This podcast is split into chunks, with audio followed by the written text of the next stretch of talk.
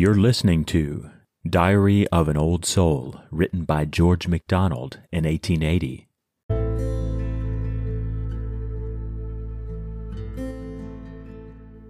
O Christ, have pity on all men when they come unto the border, haunted of dismay. When that they know not draweth very near, the other thing, the opposite of day, formless and ghastly, sick and gaping dumb, before which even love doth lose his cheer. O radiant Christ, remember then thy fear.